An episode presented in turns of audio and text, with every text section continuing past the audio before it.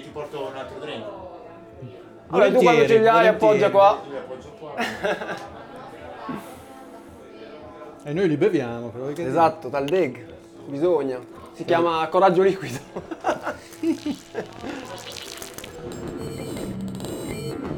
Foga. Oh, foga. Oh, foga. Oh, foga. Oh, foga. Benvenuti a Foga Podcast, live podcast, direttamente da, da Via Guasco nel centro di Reggio Emilia.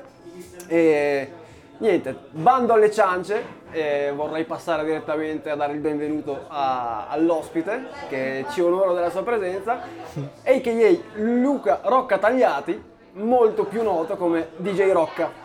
E innanzitutto grazie mille di, di essere, di essere qua e di esserti buttato alla cieca in un progetto sperimentale al suo primo episodio soprattutto, quindi in cui non sai in cosa ti andavi a cacciare. E arriviamo direttamente al succo della, della questione, una delle cose che, che mi sono chiesto nel corso degli anni. Allora, io immaginandomi per esempio, che ne so, eh, un ragazzo eh, che a un certo punto si appassiona di un certo tipo di musica underground, verso i 30 decide di, di aprire un club eh, con dei suoi amici che propone della musica molto d'avanguardia, mi viene da immaginare, non lo so, un ragazzo nato e cresciuto a East London, che magari fin da piccolo accendeva la radio e trovava anche le radio pirata che gli proponevano cose mai sentite, e magari in cui l'humus culturale ti viene da pensare, magari anche banalmente, eh, ti aiuta di più ad andare in certe direzioni. Invece nella nostra cara Emilia, nella nostra cara Reggio Emilia, che basandosi magari su, su degli stereotipi ti viene da immaginare il liscio e il lambrusco e le feste dell'unità, come è stato possibile in questo contesto dare vita a un club che è il, il Mafia, il leggendario Mafia Club, a Reggio Emilia appunto, in cui eh, ci ritroviamo nell'Emilia uno dei club più influenti nella storia d'Italia, che è stato avanguardia e che ha portato per primo determinate sonorità, determinate ritmiche.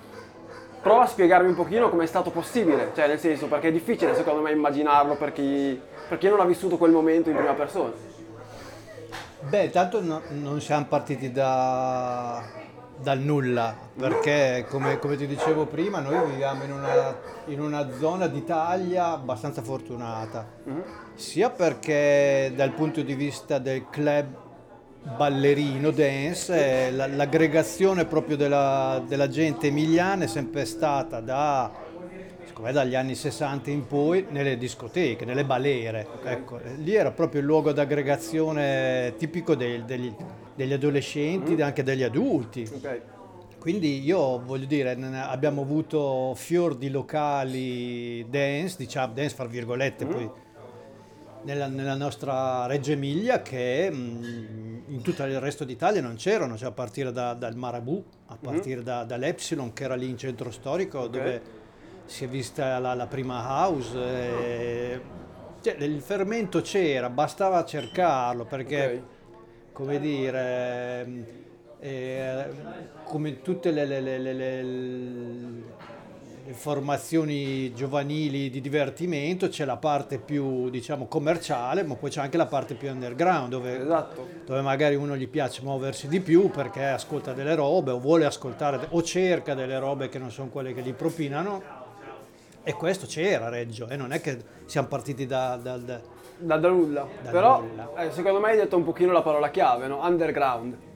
Perché, cioè, immaginando un, eh, un giovane da adesso, una cosa per quanto è underground, no? Basta che prendi il cellulare in mano, cerchi, hai il mondo in mano. Quello che secondo me è difficile da- anche da, da concepire è come si poteva entrare in, in contatto con delle realtà underground in quel momento. Io ad esempio mi ricordo da fino alle medie abitavo a Scandiano e bastava semplicemente un negozio di dischi a- ad essere proprio la base di un fermento culturale incredibile. C'era un negozio di dischi a Scandiano che importava le cose da Londra e intorno a quel piccolo negozio di dischi a Scandiano si era creata una scena, prima di punk, poi di- della progressive, eccetera.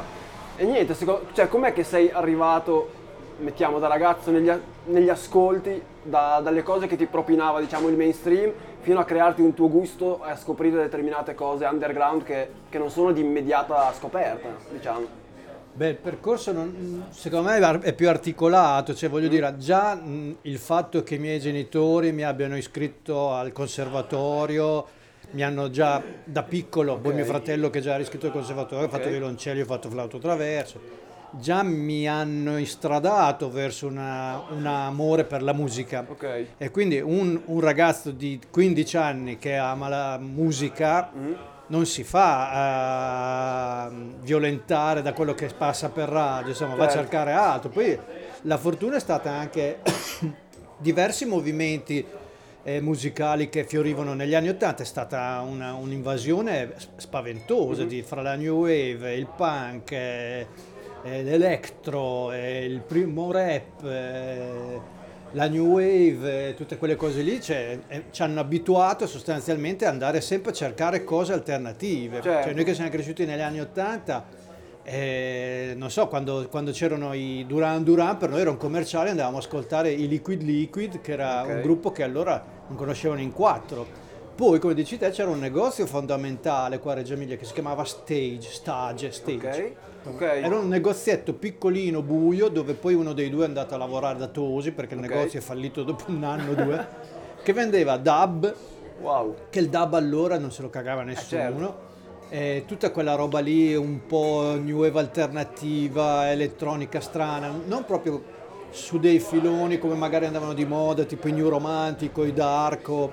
Andava a cercare proprio le robe che non- nessuno eh, vendeva, perché se non andavi da Tusi Dischi e comparti il disco dei Duran Duran o dei, dei Depeche Mode, invece lì Certo. tu andavi a cercare le robe tipo Liquid Liquid o, o per il dub Mad Mm. Professor. Quindi c'era un bel giro di alternativi anche lì, che era un negozio per, far- per seguire il tuo esempio. Ma mm, la cosa che mi ha formato tanto per me è stato il movimento, quello che ho sempre chiamato afro, che prima parlavamo di Daniele Baldelli. Ok.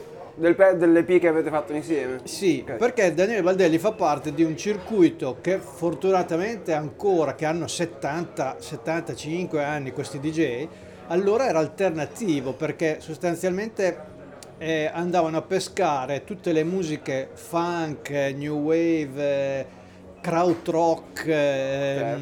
brasiliane più strane, le mescolavano fra di loro, avevano creato un movimento che si chiamava afro perché la gente pensava che me- mettesse solo afro, invece no, tipo Certo.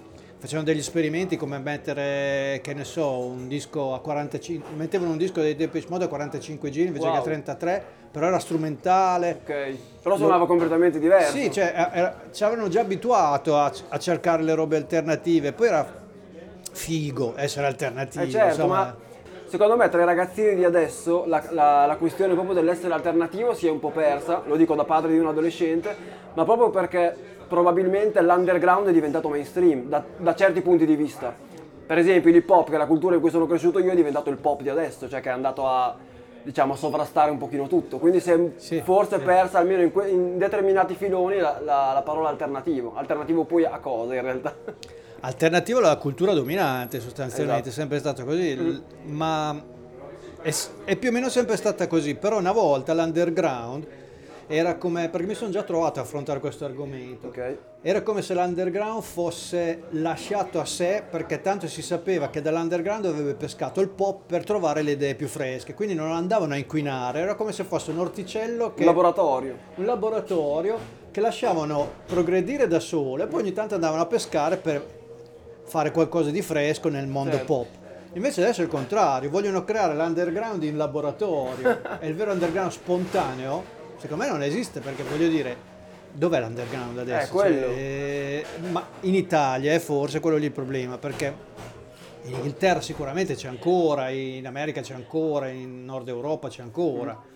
Però qua in Italia mh, insomma le major hanno un po' eh, annusato, qui non abbiamo più niente da pescare nell'underground, creiamo noi un finto underground. Certo, ah, ba- basta vedere l'ultimo Sanremo, nel senso Esattamente, come è sempre quello che Sanremo è esemplificativo, ma per Certo. tante cose. Io per esempio mi sono trovato a, a, mm, a lavorare con Asian Fake. Ah, ok, certo. Presente cos'è Asian Fake? Certo, Come certo, cosa? grandissimi. Eh. E anche i Noki, per esempio, loro sono stati quelli che hanno riportato in auge i Noki adesso mettendolo sotto contratto.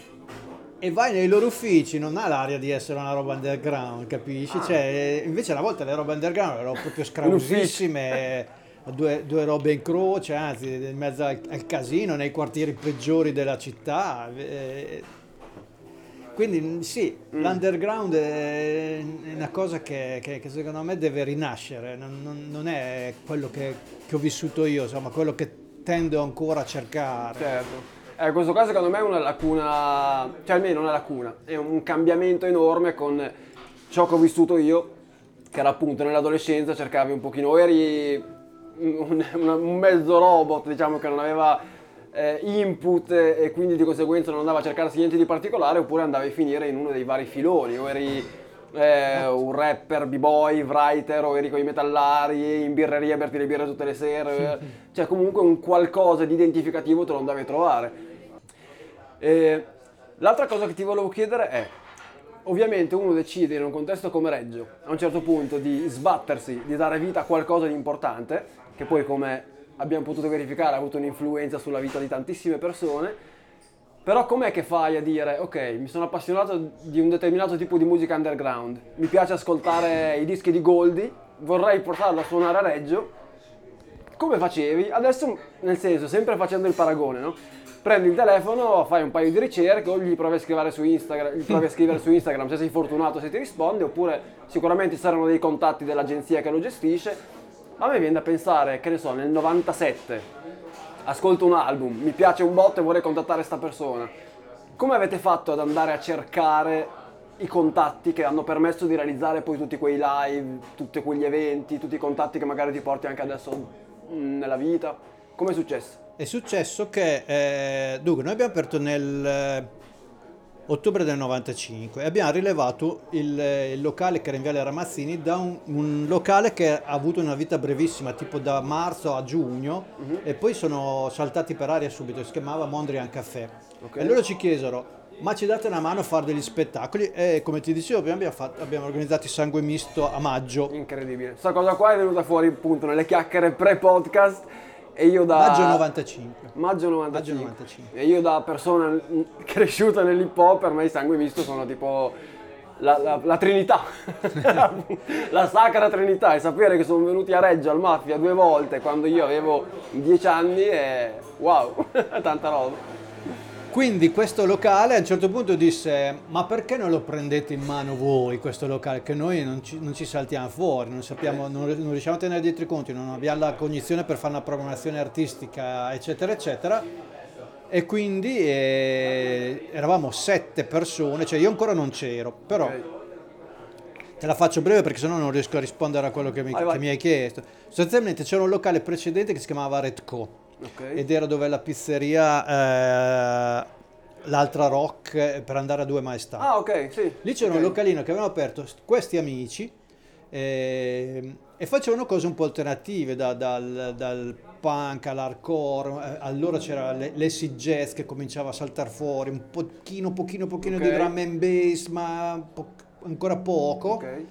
E, e quando gli chiesero quelli del Mondre di organizzare qualcosa, cioè il sangue misto, Ok. e i ragazzi eh, videro la luce, eh, cioè nel senso, cazzo, abbiamo la possibilità di passare da un localino piccolo a un localone grosso dove possiamo fare veramente quello che ci pare. Certo. Allora chiamarono, mi chiamarono perché io mettevo i dischi nel localino piccolo, nel Red Co. Ok. Ho detto, ci vuoi stare? Ho detto, sì, dai, mi, mi interessa la cosa, ognuno tira Andiamo. fuori i suoi soldini, abbiamo lavorato tutta l'estate del 95 per insonorizzare, perché memory da quel maggio 95 che abbiamo, fatto misto. che abbiamo fatto il sangue misto, non si capiva niente perché c'erano le volte che facevano un casino, ma noi abbiamo messo tutta la, l'insonorizzazione e, e quindi abbiamo aperto nel settembre del 95. Ehm, però ancora non avevamo le idee chiare di che programmazione dare, più o meno c'era qualcuno, qualche socio che veniva dall'Indy, qualche socio che veniva da, dall'EasyJet, qualche socio che veniva dall'Industrial, qualche socio che... Quindi abbiamo fatto la prima stagione a fare dei gran concerti di robe indie, allora c'erano i Prozac più, c'erano Ok. i... Verdena. I Verdena, no, i Venuti ma non c'erano neanche Ah, i Verdena. No, no, c'erano i Marlene, c'erano Ok. quelle cose lì. Però gli avevamo dato un taglio piuttosto indie rock. Mhm. E quando finiva il concerto mi, mi dicevano Rock vai a mettere i dischi così mandiamo a casa la gente. Ok. Perché già ora che... che- e io andavo a mettere Fotec, eh, Goldie, il drum and bass. così. Svuota pista. E svuotavo la pista, che tutti, oh, cos'è sta roba? Via andiamo, via che non si capisce niente. Alla fine della prima stagione ehm, ci siamo trovati che abbiamo detto, "Ah, dunque, cosa vogliamo fare quest'altro anno? Si sono create due fazioni. Ok. Quella che voleva fare ancora indie, che però Ok. non, è- non pagava tantissimo, nel Ok. senso che non sto lì a spiegare, perché insomma, produceva dei debiti. Ok. Eh, sì, perché volevamo fare un sacco di gruppi, costavano tanto, volevamo fare una roba un po' più leggera, più sulle corde che, che erano nel nostro gusto ok. e mm, ci siamo presi proprio in due soci e ci siamo andati a Londra quell'estate lì nel negozio di dischi dove io compravo i dischi drum and bass tramite fax perché Ah, ancora ok. internet era agli albori Eh, certo. Cioè, quindi eh, io quando mettevo quei 4-5 dischi drum and bass non li trovavo da Tosi o in negozio che c'è a Bologna o, cioè, Disco d'oro. Disco d'oro, esatto, da Achille. Dove cazzo li trovavo questi dischi? Allora avevano preso questo giornale che si chiamava Strain Caesar, un giornale che, che è sparito, che è fighissimo, fra la grafica e tutto, c'è- c'era il grafico che Come si faceva... chiama, scusami? Straight No Chaser, che è un pezzo di Thelonious Monk. Ah, Eh, ed, è- ed era un giornale che era nato nel periodo acid jazz, però in Inghilterra in quel periodo lì c'era l'acid jazz che si stava trasformando in trip hop, ok. con le prime influenze drum and bass, perché Ronnie Sai infatti firmò per un'etichetta che precedentemente era eh, di acid jazz, la Tykin Low di James Peterson. Quindi era un giornale che era abbastanza eclettico e aveva le pubblicità dei negozi di dischi di Londra dove c'è scritto se vuoi... contatti. E io l'ho contattato e compravo i dischi lì tramite fax. Ok. Il tipo mi mandava un fax con scritto questi sono i dischi nuovi. Se vuoi chiamami al telefono te li faccio sentire. Allora fa sì, questo sì, questo no. Questo... Vabbè, Sì, sì, allora vabbè, ma infatti, vedi, queste qua sono le cose che magari uno avendole vissute, essendo parte del suo bagaglio culturale, della sua memoria, della sua vita, le dà per scontate, ma pensare a questa scena di te che chiami un negozio a Londra e che sto qua al telefono ti prendi il vinile, se lo mette sopra la puntina, magari con un inglese che non lo so, però magari facevi, anche un pochino fatica a capire, ti provava a spiegare i dischi e tramite il telefono ti metteva i vinili per farteli scegliere, qualcosa di assurdo, soprattutto Eh beh, non c'era adesso. altro, eh? Cioè, quindi ti dovevi arrangiare. Eh, certo, cioè, non internet non esisteva, non è che c'era il negozio online dove comprare o scaricare addirittura. Esatto. Non c'era neanche Napster addirittura, c'era niente. Questo negozio qua diventò il mio riferimento, quindi quell'estate del 96, quando la prima stagione eh, abbiamo visto che i nostri esperimenti non producevano quello che volevamo, siamo presi su in due, io e, e Paolo Davoli, che era Ok? il- la, la mente che ha, che ha ideato tutto il mafia, che ha detto io voglio te, voglio te, voglio te. Ok? Ehm, E, siamo andati in quel negozio per cominciare a chiedere, allora ci date una mano a portare quest'artista, quest'altro artista, noi abbiamo un locale a Reggio Emilia, vorremmo... Ok. Quando siamo entrati dentro il negozio, Che si chiama il negozio? Atlas Record Shop ed era a Soho, Ok. entriamo dentro il negozio e ci abbiamo di fianco Andrew, Andrew Waterall, di là i Chemical Brother. Cioè, Ah, vabbè. era- praticamente era, era come dicevamo il negozio per te a Scandiano, per me a Reggio nel periodo Certo. 2009, era il negozio in quel momento a Londra dove tutti andavano a comprare i dischi, ma tutti quelli della scena che poi sono esplosi. Certo. E quindi cazzo, sì sì, guarda, eh, adesso lo chiediamo a Andrew Water se vuole venire, lo chiediamo, perché Michael Brothers erano già quasi scoppiati, Ah, per- ok. però erano lì nel negozio per dirti che era, era il crogiuolo di tutti questi artisti e cominciammo tramite i ragazzi dell'Atlas Record Shop a portare al mafia questi DJ. Ok. Tanto abbiamo cominciato con i piccolini, poi dopo lui ci dava i contatti magari per l'etichetta, neanche le agenzie, perché allora era ancora underground pure in Inghilterra. Cioè voglio dire, le- se tu mi parlavi di Goldie, Goldie era l'unico della scena drum and bass che aveva fatto un disco per una major, ma al di sotto di lui, della punta dell'iceberg, c'erano tutti dei DJ della Stramadonna che avevano voglia di venire in Italia, che avevano voglia più che altro di trovare un posto che conosceva la loro musica, la loro estetica, la loro filosofia di fare musica.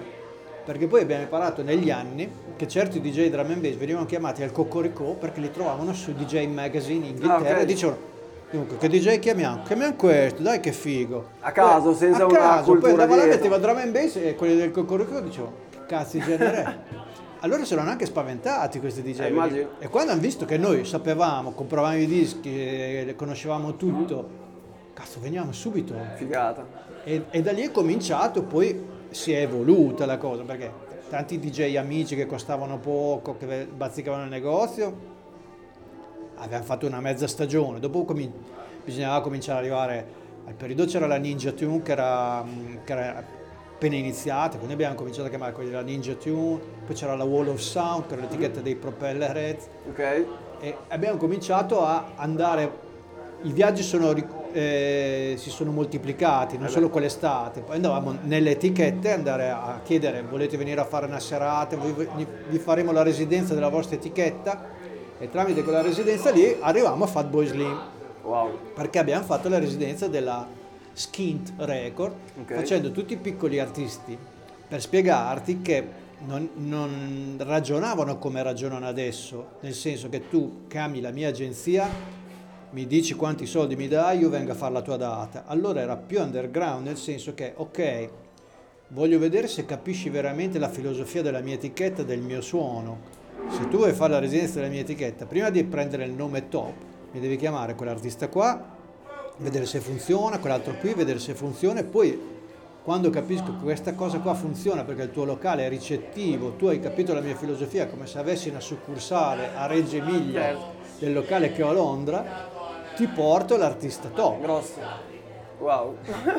wow. Incredibile. Ah, è stato un lavorone, è stato un lavorone poi... Eh, faccio una, una piccola parentesi, no? Eh, immaginando di avere di fianco una persona che di queste cose di cui stiamo parlando, per esempio drum and bass, e poi dopo hai detto, che ne so, volevano capire che il loro stile, la loro filosofia venivano capiti, no? Se dovessimo descrivere una persona esterna a questo mondo, cosa intendiamo con quel tipo di filosofia, quel tipo di approccio, eh, quel tipo di estetica, no? Sostanzialmente tutti quelli delle scene inglesi, perché noi eravamo molto inglesi, in quel periodo lì voglio dire non c'era la, la minimal in Germania, era tutto veramente concentrato in Inghilterra, lo sviluppo e la trasformazione della musica in quel momento. Faccio un inciso, noi si è arrivati da un periodo in cui c'era il rock che imperava, che si è trasformato in grunge nei primi anni 90, a una trasformazione completa dal rock all'elettronica con gruppi come i Prodigy, Chemical Brothers, Fatboy Punk. Slim, Daft Punk, capisci? Quindi noi avevamo capito quasi subito nel 95 che c'era una trasformazione epocale in atto Certo. che avrebbe cambiato il corso della musica per i futuri 30-40 anni come ci troviamo ora, no? Assolutamente. È per questo che noi abbiamo sposato dall'inizio la loro filosofia, che non era come ti dicevo, come Fatboy Slim, che adesso fai il booking, basta che paghi, eccetera, eccetera.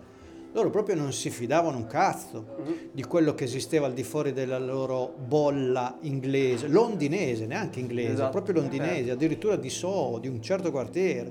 Perché loro partivano dal basso, facevano come è stata la l'estetica hip hop, questa è la cosa nostra, cerchiamo di proteggerla il più possibile, ce la sviluppiamo noi, ce la eh, arrangiamo noi, è proprio una cosa come ci si veste, come ci si parla, come ci si atteggia, come i dischi che scegliamo, i breaks che scegliamo. Certo.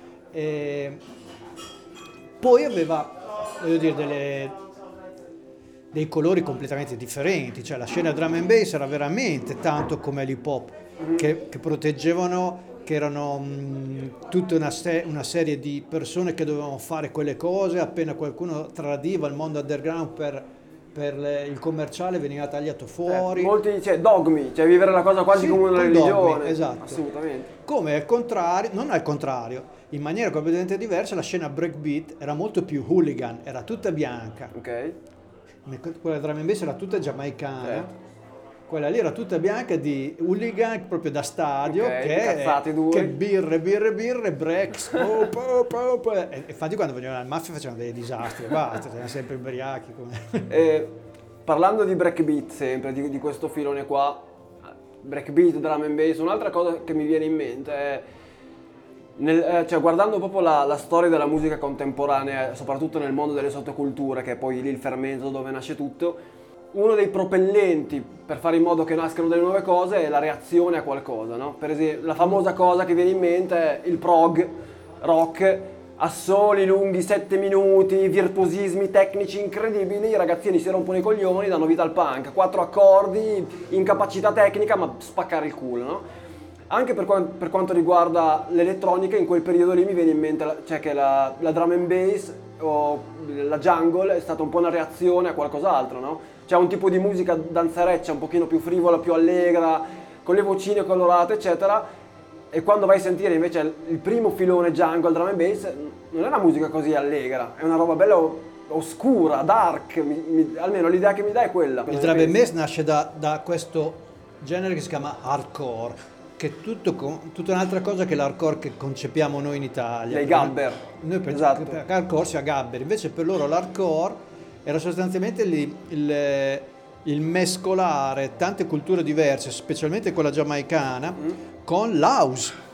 Ok. Con l'house e, accelera- e accelerare i, i ritmi, perché loro vengono da, una- da un periodo fondamentale che la chiamano proprio come un passaggio epocale in Inghilterra, che è la Summer of Love, in cui loro sono- hanno inventato la, la- la- la scena rave.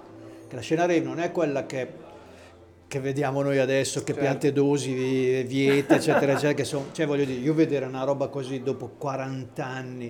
cioè, Purtroppo. Cioè, non è possibile. Vabbè, Si regredisce. cioè, Dopo magari riprendiamo questo discorso regredisce, interessante. eh, no, non vogliamo entrare nel politico. No, No, no, assolutamente, però... Quindi nasce tutto dalla scena rave e la scena rave mescolava tanti, era un melting pot fantastico Mm-hmm. in Inghilterra, specialmente per tutti i nuovi giamaicani di seconda, terza, quarta generazione, perché non so se tu, io non la sapevo questa cosa, mi sono andato a leggere dei libri, che c'è il famoso Roots Culture che, che ti spiega che sostanzialmente la- i giamaicani sono stati la forza lavoro degli anni- dell'economia degli anni 50 e 60 in Inghilterra e quindi praticamente c'è come, come- è un'etnia che in Inghilterra ha prosperato tanto Certo. in nessun altro paese d'Europa e quindi hanno portato la loro cultura musicale che dici poco. Sound system, eh, certo. e quelle cose lì alle porte degli anni 90 hanno fatto sì che queste persone avessero introitato eh, tanta musica dance e l'hanno interpretata dal loro punto di vista con le loro radici, cioè quindi bassoni, eh, i breaks dell'hip hop invece di pensarli alla velocità giusti li hanno accelerati. E da lì è nato un po' il drum and bass perché il drum and bass è, a dire la verità è diven- è diventato un filone di questo genere che si chiamava jungle perché all'inizio la chiamavano jungle per il fatto che c'erano dei campioni proprio giamaicani proprio Ok. addirittura i, dischi- i campioni presi da, da, da Matt Professor o da, di Ok. Scratch Perry Grande, che poi, eh, vabbè, gli Scratch Perry è argomento a parte, quando si parla di elettronica, di innovazioni, no? Eh no, appunto, voglio dire, anche tutta la cultura del dub, degli echi, del, eh, tutta questa cultura l'hanno portata nel, mo- nel mondo dance, i giamaicani che abitavano a Londra, ancora di più quelli che abitavano a Bristol, ancora di più quelli che abitavano a Brixton, perché si sono create delle microscene. Certo. Cioè, voglio dire, Ronnie Size era a Bristol, eh, mentre invece Goldie era proprio a Londra. Ok. A Brixton magari c'erano quelli, quelli un po' più monelli che si sparavano A vicenda. eh. E il drum and bass è diventato drum and bass quando hanno cominciato a, a- a mettergli dei campioni diversi, che hanno sia anche i breaks originali accelerati, ma andavano a prendere dei dischi un po' più jazz, dei dischi un po' più ambient. E, e lì è arrivato un po' il, il drum and bass vero e proprio, poi si è trasformato in tanti filoni di drum and bass che eh, hanno prosperato fino ai primi anni 2000, poi da lì praticamente adesso è tutto un recuperare, come voglio dire, ha avuto un'accelerazione di, di idee, di, di- di filoni che nei- dal 95 al 2000 ha fatto un sacco di roba e poi Ok. adesso nei restanti vent'anni bisogna diluito un po' tutti i linguaggi e recuperati e modernizzati, Chiaro. però insomma Anche perché magari sono stati assorbiti, come dicevamo prima, all'interno del- del- della cultura, diciamo, popolare, in, in- in qualche modo. Sì, anche se già allora c'erano due o tre hit eh, proprio che giravano su MTV o che le sentivi Ok. per radio, però era...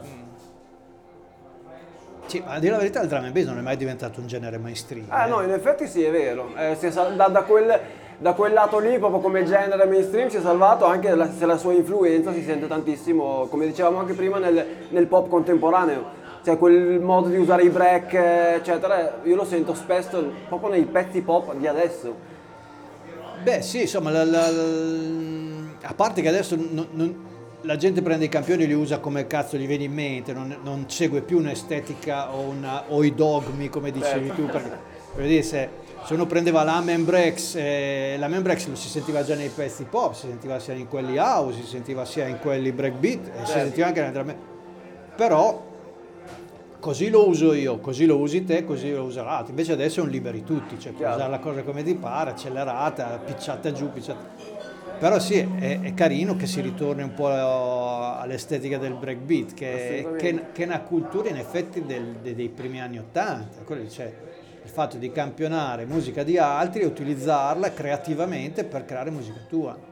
Per spiegare magari a chi dovesse ascoltare non sa cos'è il break, il break è un pochino, diciamo, per come mm, lo potrei descrivere io banalmente, in un pezzo, ad esempio funk, l'intermezzo in cui c'è solo il batterista che picchia, che fa il suo piccolo assolo, magari anche solo per, per quattro barre, e nessuno canta, nessuno suona la batteria, nessuno suona il basso, quel pezzo lì si isola, eh, tagliandolo, ricucendolo, mettendolo in vari modi, ci, ci si tira fuori il mondo. E i più famosi appunto sono Lamen oppure Apache, vabbè. roba che si sente letteralmente dappertutto. E l'arte del sampling, no? Se dovessi, che sempre per essere il più eh, divulgativo possibile, eh, sampling inteso come campionare, quindi prendere dei frammenti musicali da una sorgente, che può essere un album ma anche altro, un disco, una- un film, un qualsiasi cosa e riarrangiarlo a modo tuo per, eh, per determinate persone magari che non hanno approfondito l'argomento, per certi musicisti classici dice sì vabbè ma non è musica, tu stai rubando qualcosa e la stai facendo tua. Com'è che eh, risponderesti a una persona che fa una- un'affermazione del genere? Quindi dice sì vabbè ma tu non stai facendo niente, stai solo prendendo e mettendo, mettendo lì qualcosa da altri. Beh, guarda, io vengo proprio da, da una formazione musicale che ho cercato di rifiutare, cioè io ho proprio fatto il conservatorio e allora sono sempre stati dei talebani nella musica classica, quello che facciamo noi è veramente il La dogma, vera musica. Il dogma è quello che è al di fuori di noi sono cazzate, compreso il jazz, che quando io ho cominciato a studiare jazz ho detto ma cioè io ho fatto il conservatorio ho imparato l'un per mille di quello che è la musica. Perché nel jazz impari a improvvisare a capire come sono certi accordi che nella musica classica non si tanto per dirti. Quindi è, è un, è un handicap che mi sono portato avanti per tanti anni quello proprio che come quando ti eh, educano da bambino che dici no questo non lo devi fare questo non lo devi fare e quindi io non lo posso fare questo, non lo posso fare quell'altro. E invece la cultura alternativa mi ha aperto la, la testa, poi specialmente vedendo questi inglesi che da un campione di batteria ti tirano fuori una roba che mai ti saresti immaginato, ma anche in maniera creativa, cioè, cioè non solo prendendo la batteria com'è, ma andando a spezzare, ricostruendo alla rovescio, cioè il rullante mettendolo nel posto diverso, cioè solo voglio comprare il libro di Jay Dilla. Solo pensare come ti decostruisce, ricostruisce un break lui, si dice che cazzo non è innovazione questa? Porca Cioè, vacca. cioè, se, se Mozart fosse vissuto adesso andava a scuola da Jay Dilla, cioè, perché, perché gli dà... Cioè, solo il, il libro l'ho aperto solo per vedere un grafico, il grafico che si vede tutta la frammentazione per la, per la quantizzazione come la fa lui. Ah, ok. E sembra il quadro che fece John Coltrane per il giro dei suoi accordi. Cioè, quindi anche John Coltrane sicuramente quando negli anni 60 faceva sta roba, quei musicisti classici dicevano no, no, no. È sempre stato così, cioè, c'è il- i- come si può dire, i passatisti, i, i reazionari, Conservatori. i conservatori che eh, quando arriva qualcosa di nuovo non lo riescono a capire e delle volte è anche difficile perché voglio dire, ormai io ho una certa età, però quando vedo qualcosa di nuovo anch'io delle volte dico ma boh, devo crederci o non ci devo credere? E quindi non è anche facile riuscire, cioè, adesso che mi sono trovato dall'altra parte della barricata, che non sono più io a dire che sì, questo è nuovo, mi piace, vedrete che sarà quello che ascolterete fra 30 anni, ma adesso sono passati 30 anni e la roba nuova che veramente si ascolterà fra 30 anni, la riesci a individuare? Eh, è difficile. La riesci a individuare? È difficile, che è poi sempre il- la cosa complicata del giudicare un determinato momento, una determinata scena quando ci sei dentro, cioè nel senso quando tu sei immerso in quella cosa che è il Grazie. presente fondamentalmente fai fatica a, a dare un giudizio da lontano guardando la scena nel suo, nel suo complesso, no? È, è molto molto difficile secondo me.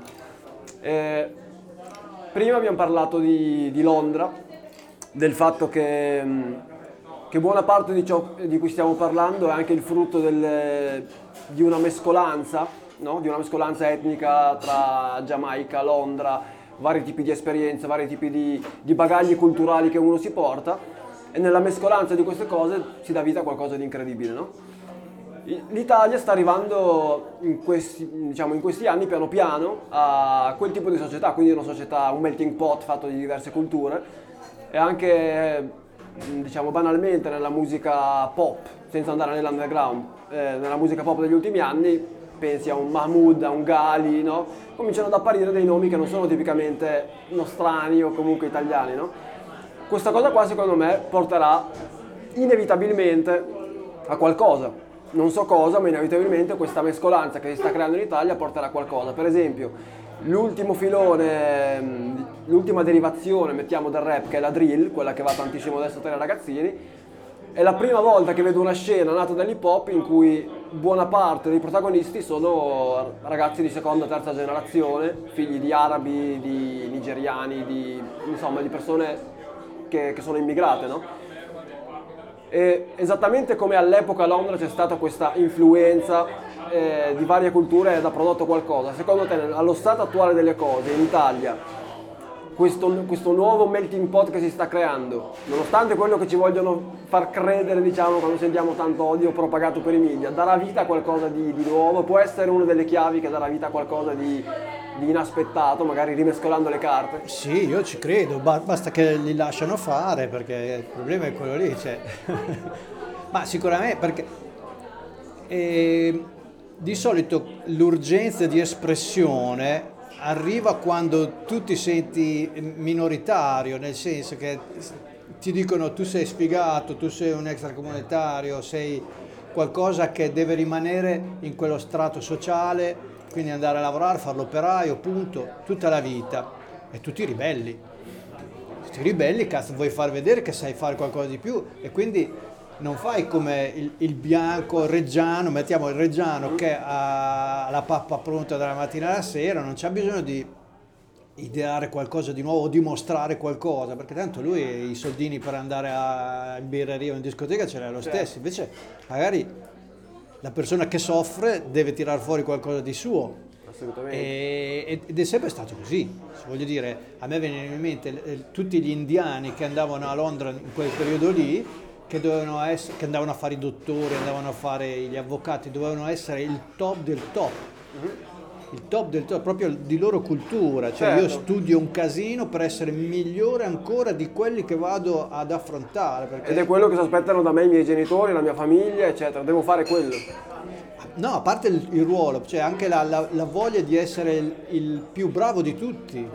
Perché è successo, è successo così, voglio dire, anche negli afroamericani negli anni 50 in America, cioè non li, non li facevano neanche montare sul- sull'autobus, però cazzo c'era Miles Davis, c'era John Coltrane, cioè, oh, perché sono saltati fuori dei geni così? Perché probabilmente ha mangiato tante di quella merda che quando era ora di tirare fuori i coglioni li ha tirati fuori di tanto. Certo. Che invece... eh, noi stiamo troppo bene per tirarli fuori. Probabilmente è stata un'urgenza anche nostra. Noi, per dirti, nel nostro piccolo, noi non avevamo un cazzo di locali dove, vole- dove ci piaceva andare, ci siamo creati il locale noi. Certo. Cioè, è sempre una- un malcontento che genera le Chiaro, cose. che muove buone. le cose. Eh. Sì, il benessere diciamo che non è, non è un, un- non è un motore di qualcosa, diciamo che non è un, un terreno molto fertile il benessere. Il benessere ti fa abbastanza adagiare, diciamo. Invece quella, quelle, Il quell'insieme disagio, di il disagio esatto, crea. Esatto, il Il disagio disagio fa muovere delle, delle cose, dei meccanismi. Che E- non è bello, eh? dovrebbe essere il contrario. No, assolutamente, però è la realtà, è la realtà delle cose, cioè ce lo insegna la storia. Eh, Bas- cioè, è, purtroppo un- sì. è- è un fatto. Volevate un locale che suonasse un determinato tipo di musica, non c'era, ve lo siete creati. Ripensando, senza senza neanche fare l'elenco, a tutti i nomi incredibili che sono passati da quel locale, no? da nomi che poi sono diventati superstar del, del pop fondamentalmente, anche se fanno elettronica. Se tu dovessi andare a ripescare nella memoria eh, aneddoti particolari o robe assurde da, così, da tirare fuori da- dal cappello delle memorie, cosa tireresti fuori? Qualcosa di Ce ne sono talmente tanti che Si fa fatica. Poi alcuni non si possono neanche raccontare. Immagino. sai, fa dei numeri da, da- UFO. Però mi, mi piace eh, app- appunto perché stai dicendo queste persone che poi nel pop sono diventati le- delle, delle persone fondamentali anche dietro le quinte. A me viene in mente che poi sono diventati amici per la pelle Howie B. Howie B, cazzo, le- ha prodotto il disco degli U2, ha prodotto Bjork, qua in Italia, dopo è diventato il produttore di milioni di gruppi rock. Cioè. E la prima volta, l'episodio carino è che la prima volta che abbiamo fatto il booking andiamo a prenderlo in aeroporto a Bologna.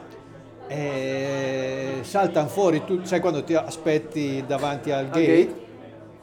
escono tutti quelli che erano sull'aereo, dove ha WB, dove ha WB, dove ha WB, c'era un, un- un personaggino alto così che sembrava uno zoro, proprio sfatto completamente, ma sarà mica quello lì. eh?"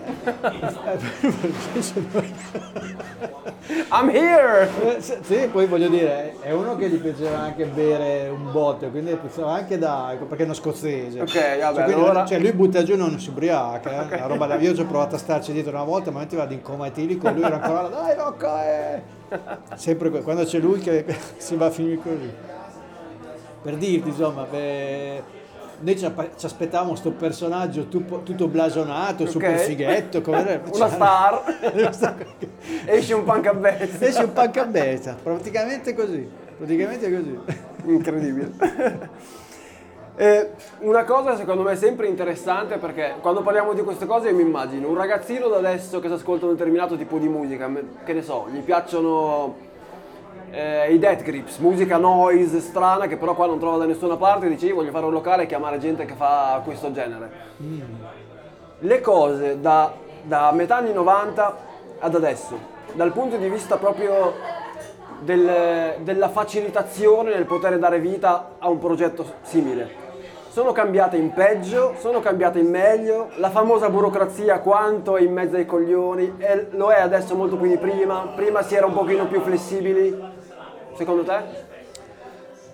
Dunque, ehm, la volontà è sempre il motore più forte, Ok, però le cose sono cambiate in effetti, ma soprattutto nella società, cioè non ne- ne- nelle amministrazioni, nella burocrazia, nei, nei luoghi. ok. E l- ehm, la clientela che potresti avere non c'è più, ok. perché non c'è più un- tanta gente curiosa. Cioè, nel senso, se tu apri un locale che fa cose strane, non vai più a pescare nei giovani. Eh, almeno no- io non ci bazzico più con i giovani, quindi non, non so, tu hai un figlio eh, Sì, quindi un adolescente, pochino- magari però la volontà fa tanto perché noi siamo stati incoscienti, cioè non è che abbiamo detto vogliamo fare queste cose a tutti i costi, avevamo l'energia, avevamo l'età, avevamo il knowledge e, e avevamo più che altro il momento storico che era super super propizio. Non so se adesso è così, però la volontà è quello che muove tutto, cioè se tu hai la voglia di metterci dei soldi, tanta energia, tanti sacrifici e, e un po' di incoscienza, il locale lo fai anche adesso. Certo. Però bisogna che veramente ci credi tanto, perché io ho visto tanti locali che, che hanno aperto e se non c'è veramente la gente che ci crede, perché mangi tanta merda. Noi abbiamo mangiato tanta merda, abbiamo fatto tanti debiti, Certo. però ci tiravamo sempre su perché avevamo tantissimo amore nella musica. E, cioè voglio dire... Quello va oltre tutto, diciamo, cioè che riesci a battere le difficoltà che ti trovi davanti. Sì, perché le difficoltà c'erano allora come adesso, la burocrazia c'era allora come adesso, addirittura forse peggio, perché noi eravamo veramente una, una- una roba aliena, per, tanto per dirti, Reggio Emilia sembra che il mafia sia stato un vanto per i reggiani, noi facciamo il tesseramento, eravamo un locale arci, quindi facciamo le tessere arci, delle tessere che facevamo, del 100% delle tessere che facevamo, il 5% veniva da Reggio Emilia Ah, bellissimo. il 5%, quindi noi avevamo tutta la clientela che veniva Modena, Parma, Reggio, Milano, Forlì, e addirittura poi certi ultimi dell'anno si prendevano su dalla Sicilia. No, perché- ma in realtà anche oltre. Io eh, due giorni fa ero a fare un aperitivo con un mio amico, gli parlavo che stasera avevo in, me- avevo, diciamo, in programma questo progetto E parlandogli del Mafia, lui è più grande di me, mi ha detto che ci andava appunto in quel periodo e mi ha parlato letteralmente di targhe straniere. Mi ha detto quando c'erano i nomi grossi vedevi targhe svizzere, targhe francesi, targhe, cioè,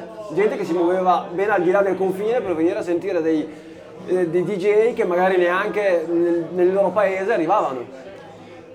Addirittura c'è- stranieri non erano Sì, all'ordine ogni weekend, eh, Però successo. capitavano, capitavano tipo 3-4 volte all'anno quando avevamo, non so, un nome, un nome che veramente valeva la pena. Però per farti un esempio già più vicino geograficamente, eh, i milanesi venivano perché trovavano una- un'accoglienza completamente diversa. Cioè se nel giorno prima Ronnie Size era a Milano, il giorno dopo era a Reggio, i milanesi lo andavano a vedere a Milano e venivano a Reggio il giorno dopo perché il, eh, il mafia aveva un'accoglienza completamente diversa, cioè ti sentivi come in una bolla, mentre invece a Milano lo facevano nel locale, non so, il plastic, o, come ti dicevo prima del Cocoricò, basta metterci un, un artista, poi il contenitore non me ne frega un cazzo, se è Certo. bello o brutto, se è, attinente alla musica, attinente alla scena, invece noi avevamo creato un club in tutti i sensi, cioè tu ti Assolutamente. sentivi parte di un club, non andavi dentro il locale, addirittura abbiamo raggiunto quella cosa che ancora la trovo molto poco in Italia, ma si trova, che al di là del nome che facevamo, la gente veniva lo stesso, perché noi abbiamo lanciato tanti nomi sconosciuti, ma la gente sapeva che veniva lì e trovava una roba figa. Eh, perché ti fidi, cioè c'è una direzione fidi, artistica ti dietro fidi. di cui ti fidi. E dici poco, Assolutamente, no, no, ma infatti questa cosa qua che dici tu, cioè io ho girato vari locali, sono andato a ballare in mille locali, eccetera, ma quando un locale, letteralmente, cioè senza esagerare o volere fare le moine, ma rimane nel cuore in maniera così tanto profonda, a così tante persone, il Mafia è uno di quei, di quei posti, cioè un motivo c'è. E il motivo va al di là del, ok, va- c'è un posto dove posso andare a bere, ballare e tornarmene a casa. Cioè si era creato qualcosa di- che andava al di là di questo, non so come un'identità, ma al di là di quello anche Esatto, senza voler scendere troppo nel, nel nerdismo, ma anche solo l'impianto audio del Mafia era, era quella roba lì. Cioè io sapevo che il basso che me lo sentivo nel fegato, capito che mi faceva vibrare gli organi interni, lo provavo lì. Quando arrivavi al Mafia da lontano mentre facevi la fila sentivi i vetri del privé che tremavano dai bassi, dicevi ok sono arrivato a casa, cioè è un'altra cosa. E un'altra mia curiosità, così a raffica uno dopo l'altra. Volevo provare a ragionare con te del, del- del rapporto eh, che lega in un modo o nell'altro l'arte, nel suo, diciamo, nel suo aspetto più ampio, quindi musica, ma anche al di là della musica, e la tecnologia. Banalmente, quando, quando penso diciamo, al- all'arte figurativa, mi viene in mente eh, l'impressionismo, che è nato dall'invenzione della macchina fotografica. Eh, la pittura ha sempre avuto diciamo, quel ruolo di rappresentare la realtà nella maniera anche più fedele possibile. A un certo punto si inventa la macchina fotografica e gli artisti dicono cazzo e adesso noi a cosa serviamo? È arrivato un mezzo che riesce a riprodurre la realtà meglio di noi, in maniera fedele. A che cazzo serviamo noi? Una buona parte degli artisti si è ribellata, una buona parte degli artisti magari avrà smesso e c'è stata una parte che attraverso quelle- quell'innovazione tecnologica che è diventato quasi un limite ha capito che l'arte pittorica doveva andare al di là del rappresentare la realtà esattamente come la vediamo, ma magari ti rappresento un paesaggio per come lo sto vivendo io internamente. Quindi piano piano, grazie a quell'innovazione tecnologica, l'arte si è emancipata dal rappresentare la realtà in maniera così, nuda e schietta esattamente com'è. Non siamo più delle fotocopiatrici, siamo degli artisti dal punto di vista pittorico. Invece per quel che riguarda la musica, secondo me anche in quel caso la tecnologia, vuoi o non vuoi, ha sempre avuto degli, degli impatti. Prima abbiamo parlato di rave, eh, i primi rave, correggimi se sbaglio perché ne sai più tu di me, era, inizialmente erano incentrati molto sull'acid house, no? su quei suoni là, e quel tipo di suono nasce da una macchina particolare, no? da un certo tipo di macchine particolari che ha dato quel tipo di suono che ha creato una scena enorme. No? Quindi tipo le varie Roland, le, vacchie- le varie macchine, la 303 se non mi sbaglio, per l'acid house, dopo l'808 con tutte quelle sue sonorità. Andando avanti col tempo arriviamo a oggi, 2023, soprattutto quest'anno, l'anno che abbiamo appena passato, in cui c'è stato un enorme avanzamento tecnologico per quello che riguarda l'intelligenza artificiale e i suoi molteplici utilizzi. Anche nella musica io ho provato letteralmente dei programmi fatti di intelligenza artificiale dove tu dai un paio di parametri e ti tira fuori il pezzo bello e pronto, senza nessun diritto d'autore, senza niente, perché è letteralmente fatto da zero. E vari artisti sono contrari a questa cosa, nel senso questa roba qua ammazzare l'arte, la tecnologia uccidere l'arte, invece secondo me tante volte quella è solo la prima impressione, quando in realtà ci può essere un altro strato dopo. Dal tuo punto di vista, eh, questo rapporto un po' strano tra la tecnologia e l'arte, come, come lo vivi? Se vuoi parlare delle macchine, se vuoi parlare delle AI, se un pochino hai approfondito, cioè in maniera molto, molto libera. Ma la, la prima impressione è come, è come quando arrivate la 303 e l'808 che i musicisti rimangano senza lavoro. E quindi, e quindi anche per l'intelligenza artificiale fra un po' cioè, cioè, non, non ci sarà più bisogno dei produttori perché ormai la musica sarà alterata fuori. Però invece si è visto nel passato che dipende come la usi questa cosa qua perché voglio dire la 303 e l'808 erano nate addirittura la 303 e la 606 che sono uguali proprio esteticamente erano nate perché il pianista di eh, piano bar aveva la batteria e il basso Ok? e questo accadeva nell'82 Ok. Nell'87 qualcuno prese la, la baseline, la, la 303 e incominciò a capire che se apriva il cut-off faceva tutta una roba acidissima. Acida.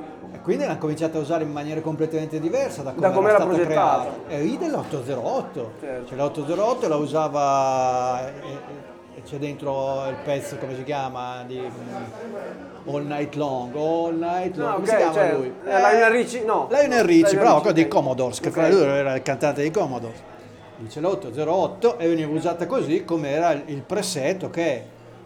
Hanno cominciato a capire nell'87-88 che se la facevi passare da qualcosa di un compressore, un distorsore, invece ti faceva la cassa rullante da fare Certo. la techno. Certo.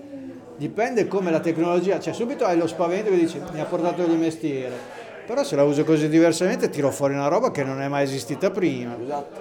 Per cui, quindi l'intelligenza artificiale magari te la buttano lì così, poi se invece riesci a, manipolarla per come ti pare a te, magari ti crea qualcosa di nuovo che invece Quello. ti porta da un'altra parte e non ti ruba il lavoro. Assolutamente. Ma, eh, ovviamente se tu ti limiti a usarla per eh, dare due input e avere il prodotto finito è un conto. Ma se tu gli dai degli input, butti fuori delle robe, poi magari tu, esattamente come facevi con i dischi, vai a campionare, rimodellare, eccetera, Esatto. ci metti del tuo tantissimo. E secondo me quello è fondamentale. Credo che non bisogna avere paura appunto della tecnologia, ma come hai detto tu, andare a, a- a scovare dei modi di utilizzarla inaspettati e non quelli per cui è stata progettata, esattamente come le macchine, no? Sì. Che tra l'altro abbiamo parlato di 808 e l'808 tutt'oggi è il fondamento della musica che ascolta mio figlio, la trap, la drill, quei bassoni sotto E prepotenti. la cassa dell'808 senza attacco, cioè gli tiri l'attacco, Eh, esatto, esatto, il basso esatto. del drum and bass, è sempre la, Con un la- bel distorsore l'Africa digitale, eh, quella è sempre l'Africa digitale, che prima era drum and bass, poi è diventato dubstep, poi è diventato eh, come si chiama drill, Sì, so, drill, quindi trap, eccetera. È sempre, trap, è sempre l'Africa digitale, quella- cioè la Giamaica, gli a- la Giamaica, sai che erano c'è stata la diaspora di, di uh, Selassie, no? Ti ricordi? Certo. Quindi sempre, è l'Africa, è l'Africa digitale moderna. eh, Incredibile. Che sa usare le macchine come magari il bianco non le sa usare, Certo. viene in mente una roba diversa. Eh, gli dai un nuovo approccio. Può essere eh, l'intelligenza artificiale finché vuoi, ma la creatività dell'uomo ti porterà sempre da un'altra parte. Eh, certo. Cioè, sempre. È un'altra cosa. È un'altra cosa, noi siamo, siamo- siamo vivi, non siamo digitali o analogici nel periodo in cui usciva l'808 che era analogica. Io ho l'808, eh. Eh, Io eh, la, la comprai che costava un cazzo, adesso, Adesso- adesso ci compro una macchina, ci Esatto. compro un appartamento ormai. è diventato un pezzo da, da museo, nel senso da museo non nel senso dispregiativo, ma, suona- vecchio. Eh, appunto. Suona che nessun plugin, nessun clone, né- niente. C'è suona- niente da fare. Perché è stata creata lì così da sti giappi, Chiaro. fra l'altro, giapponesi che hanno creato quella roba lì. Certo. Giapponesi che creavano quella roba lì, giamaicani che la usavano in maniera diversa e l'afro che stava a Detroit invece in maniera diversa ancora. Esatto, bellissimo. Eh, beh, è così, giusto, giusto. Quindi non sono spaventatissimo dell'intelligenza artificiale. A me viene in mente, cioè, perché io ho vissuto quel momento storico lì, ma chi ha vissuto per esempio l'evento dei primi piani elettrici. Ok? Perché io ho letto la biografia di Herbie Hancock, no? che per me Ok. Herbie Hancock è l'idolo assoluto, il capo di tutta la Certo. musica che stiamo ascoltando adesso. Grande. Lui il capo assoluto. Che anche tra l'altro nell'hip hop ha avuto un'impronta bella. Su tutto, su tutto. Va. Su tutto. Eroe, eroe infinito. Ok, quindi lui racconta nella sua biografia che quando venne fuori il Fender Rhodes, Ok. il primo piano elettrico, tutti lo, lo pianisti jazz consideravano come se fosse un giocattolino, qualcosa di... cioè il, gioca- il pianettino da regalare al bambino a Natale che Certo. faceva i suonini. Invece Miles Davis ha detto, voglio che tu nel mio disco suoni quella cosa lì.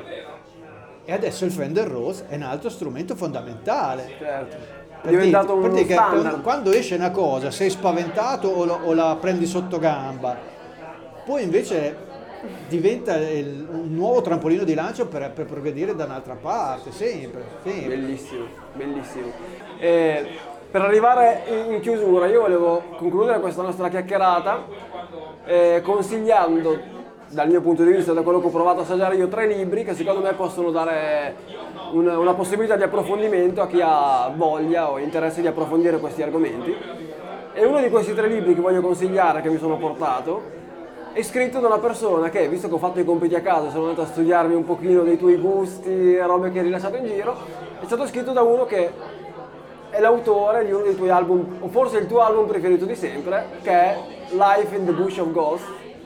Quindi Brian Eno o David Byrne? Esatto, di, Brian- di David Byrne il libro. David Byrne. Ah, quello sul bello quel libro lì. Esatto. E quel- eh, nel libro parla di quel disco e ne parla molto dal punto di vista proprio del campionamento, del, del suono trovato in giro, del founding sound, del- dei suoni ambientali registrati in giro. Vuoi buttare giù due parole per questo album, eh, così per concludere con un consiglio importante, visto che quest'album ha un certo... Allora, la figata è che uno dei primi album che hanno eh, sancito sostanzialmente il, il genere etno, Ok. perché prima non c'era Ok. il genere etnico, ed è uno dei primi album che incominciava a utilizzare il campionamento. La figata è che Goldie in Timeless ha campionato quel disco lì, quindi loro campionavano e sono stati campionati. Quindi giro. E viva il campionamento! Certo. cioè.